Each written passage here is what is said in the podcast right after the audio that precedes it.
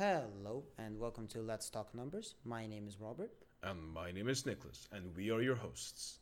Today's topics will be what are the dangers in investing into China, the constant rise of natural gas prices ahead of winter demand, the failure of Bitcoin as a legal tender in El Salvador, a reflection on the massive real estate price increases, and breaking news China has banned all cryptocurrency transactions, continuing the spree of crackdowns. So let's get right into it. Topic one. Right, topic one investing into China.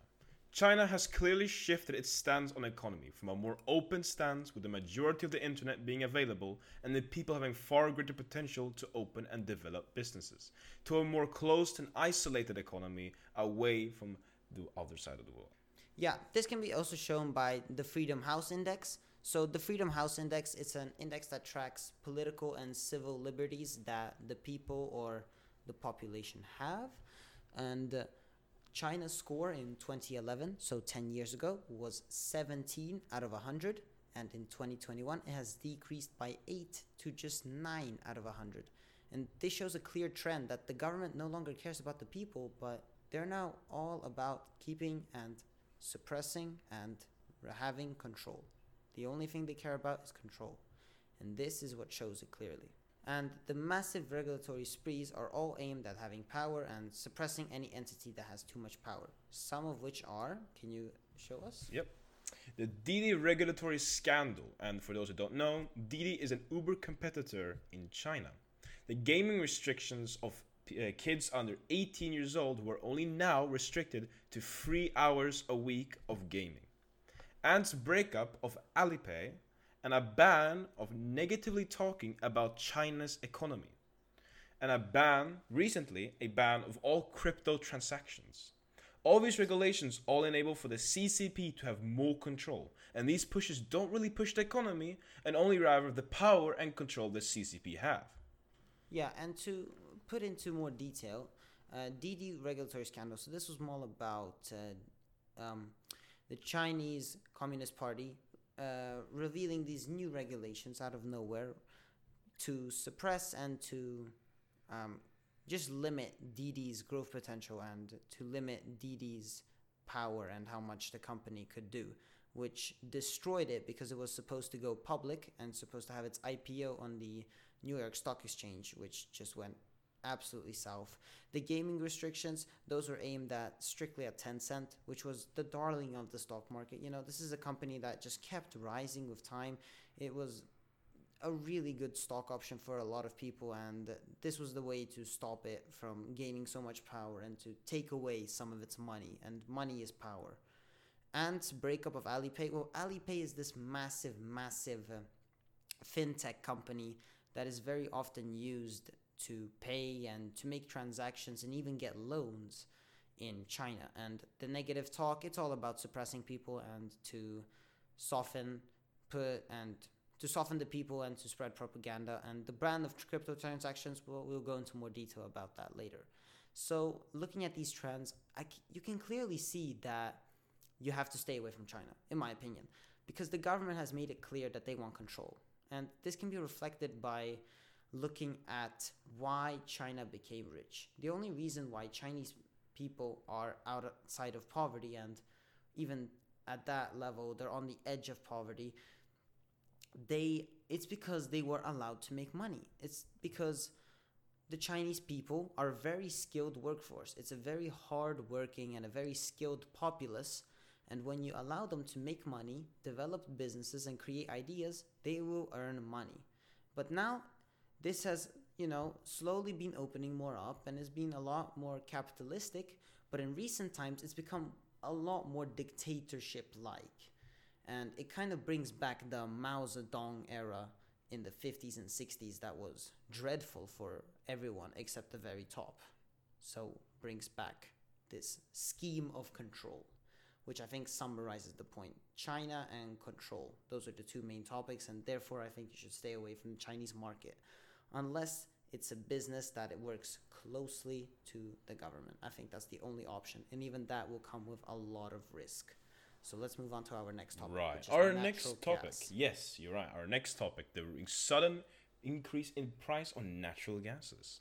Recently, the energy sector, which was uh, recently in 2020 to 2021, the energy sector was disrupted by the coal and oil supply due to COVID 19. And now, because of that, natural gases has become the more popular option, leaving a lot of less supply in Europe. Yeah, and uh, uh, something, a solution has kind of emerged, but it's a really controversial one, which is Nord Stream 2. It's, for those that don't know, it's this. Um, gas oil pipeline that ha- Russia has built to Europe and now Russia has come up with this argument which is quite compelling.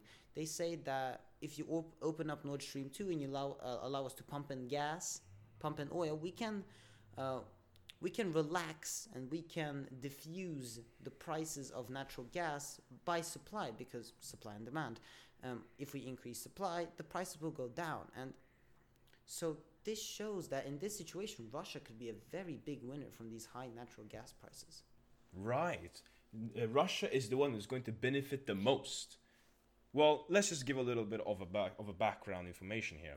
So, thanks to COVID-19, a lot of the normalized energy sector resources such as coal or oil, those the supply for those have just plummeted. So people turn to natural gas as I mentioned before.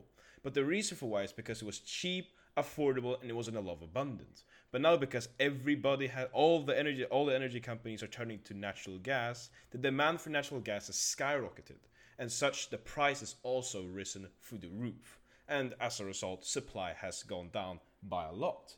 And Russia can take benefit of this by first of all constructing the new um, pipeline. I think it was called yeah Nord Stream two. I believe was a pipeline of some sort, transport natural gases, to be able to spread it across all of Europe and to basically take advantage of the shortage today and get gain the upper hand in this kind of um, market in this kind of yeah. Business. And this shows a very interesting situation because I feel like um, Europe doesn't really have a choice because if my clock is telling me the right time, it's the end of September. This isn't even winter winter hasn't hit and winter demand is when gas prices are really going to start ticking up. So this is a ticking time bomb for Europe and they're going to have to think of solutions quickly because with time coming winter demand is going to come and winter demand is going to be much stronger than the demand that we have now at the end of September. So prices will continue to go up. And I feel like uh, Russia is the only promising choice here because if you want to put even more money into the economy, it's only going to create more inflation and it's going to create a lot of uh, disputes. So this could be a really big win for Russia, and as well, it could open up some new political discussions and maybe even some treaties could be put into place. I mean, this is a very good opportunity for Russia, and I think they are the biggest winner from this, um, this whole plot, or not plot, but from this whole price hike that has happened. So let's move on to our f- third topic. Right. Let's move yeah. to the next one, which is Bitcoin in El Salvador. So recently, El Salvador has legalized Bitcoin as a legal tender, becoming the first country in the world to have Bitcoin as a form of a legal form of currency. But this didn't exactly go to plan. Nicholas, can you tell us why it didn't go to plan? Yep. Well, what we know from Bitcoin, it's just a very unstable and very unpredictable kind of currency.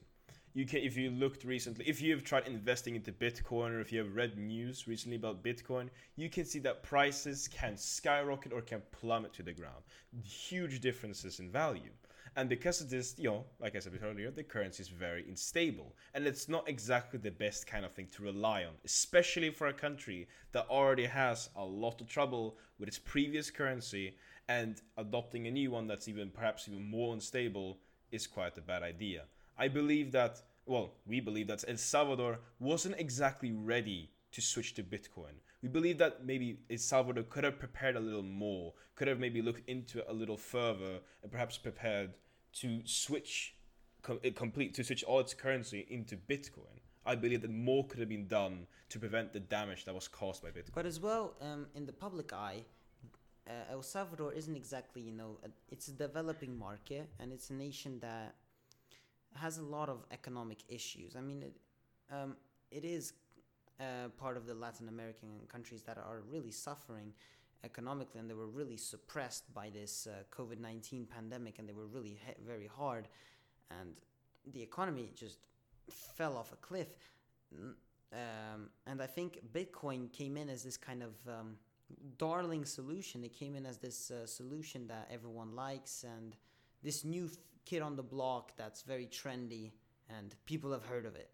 So I think uh, the idea is very good. The idea of a cryptocurrency could be very good for, you know, this vastly and quick moving digitalized world. But if you look at the statistics, El Salvador in the according to 2019 data, only 33% of the people in El Salvador had access to the internet. That's not really a big population to use uh, Bitcoin as a legal tender. And this is, brings up the theory and the kind of this interesting idea that Bitcoin is most popular amongst developing nations if you look at how much people use it in terms of percentages.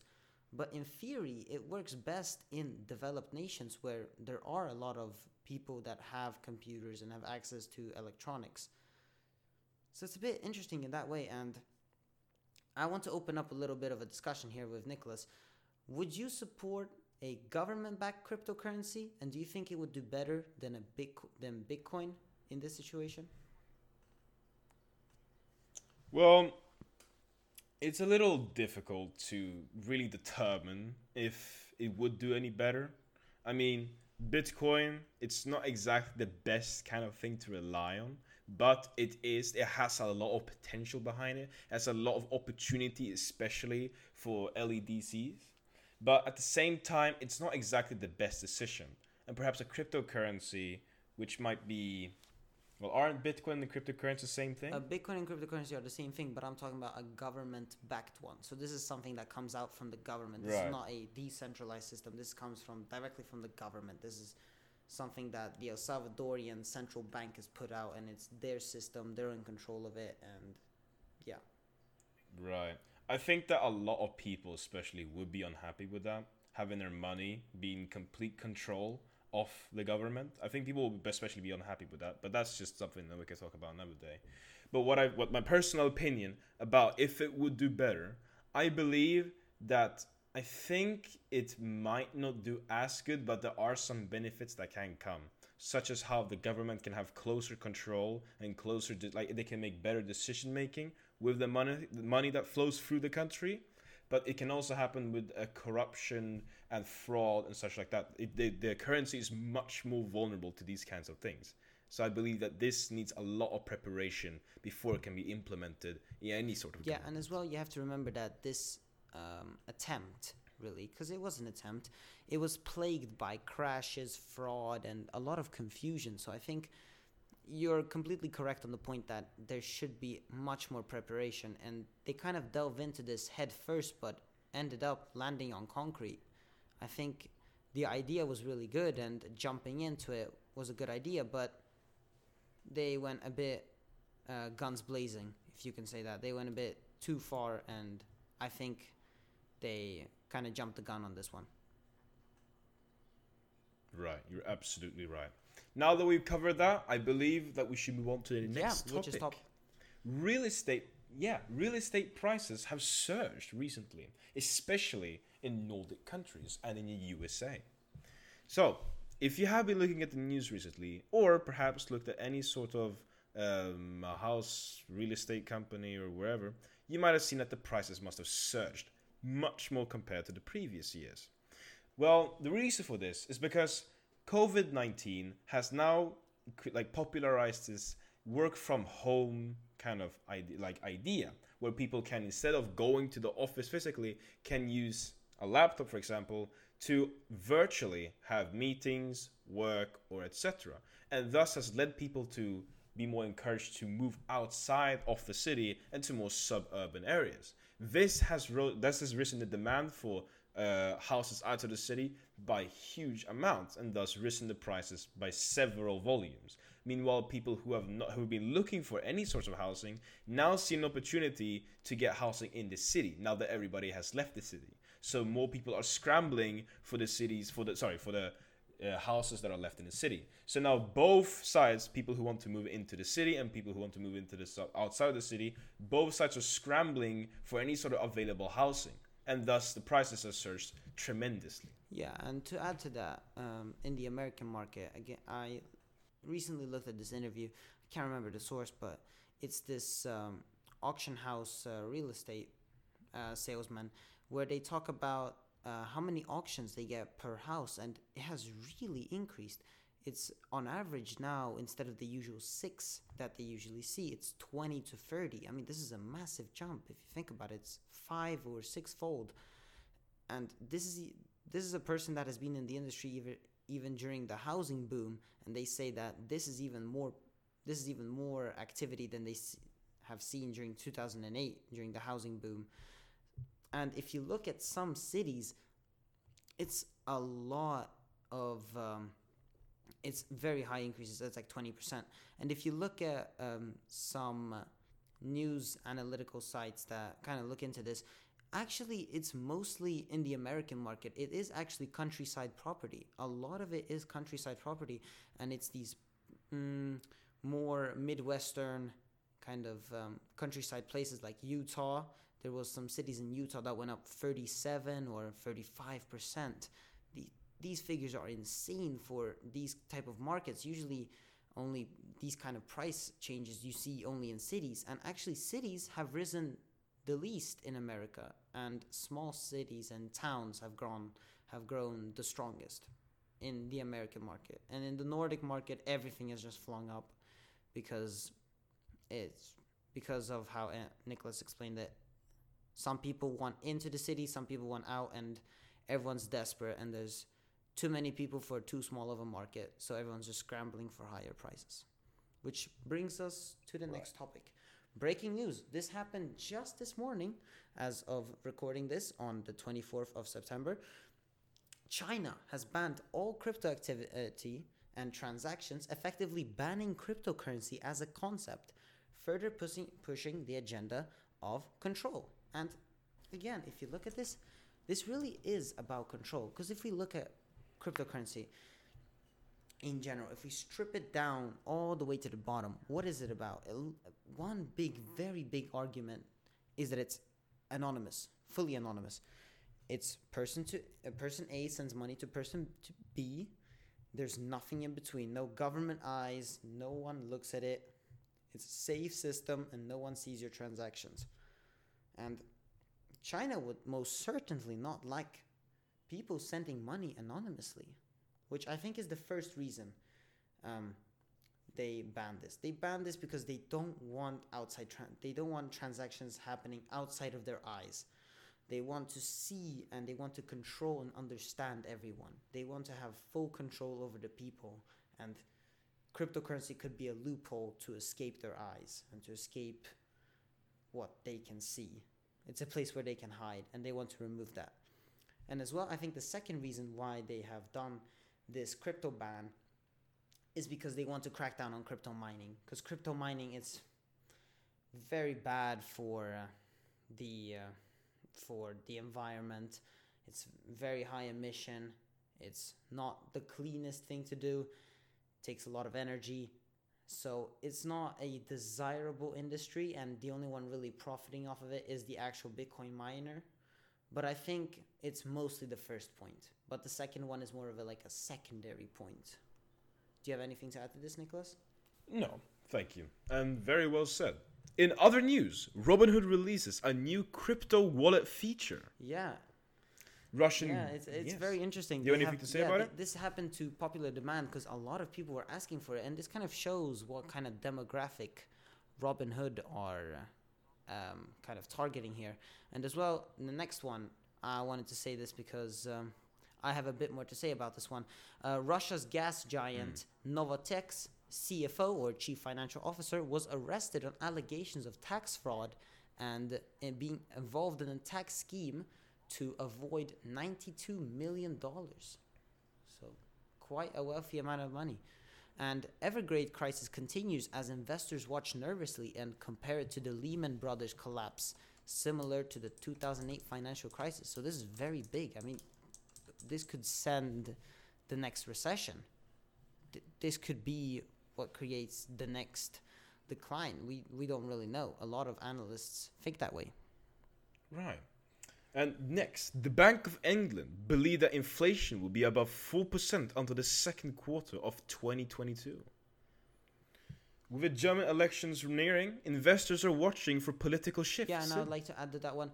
With the German elections, this is a very important moment for German and not only German but uh, European markets because this is going to be because uh, Germany is one of the most, if not the most powerful in the United uh, in the EU, and a uh, political shift from the Merkel era.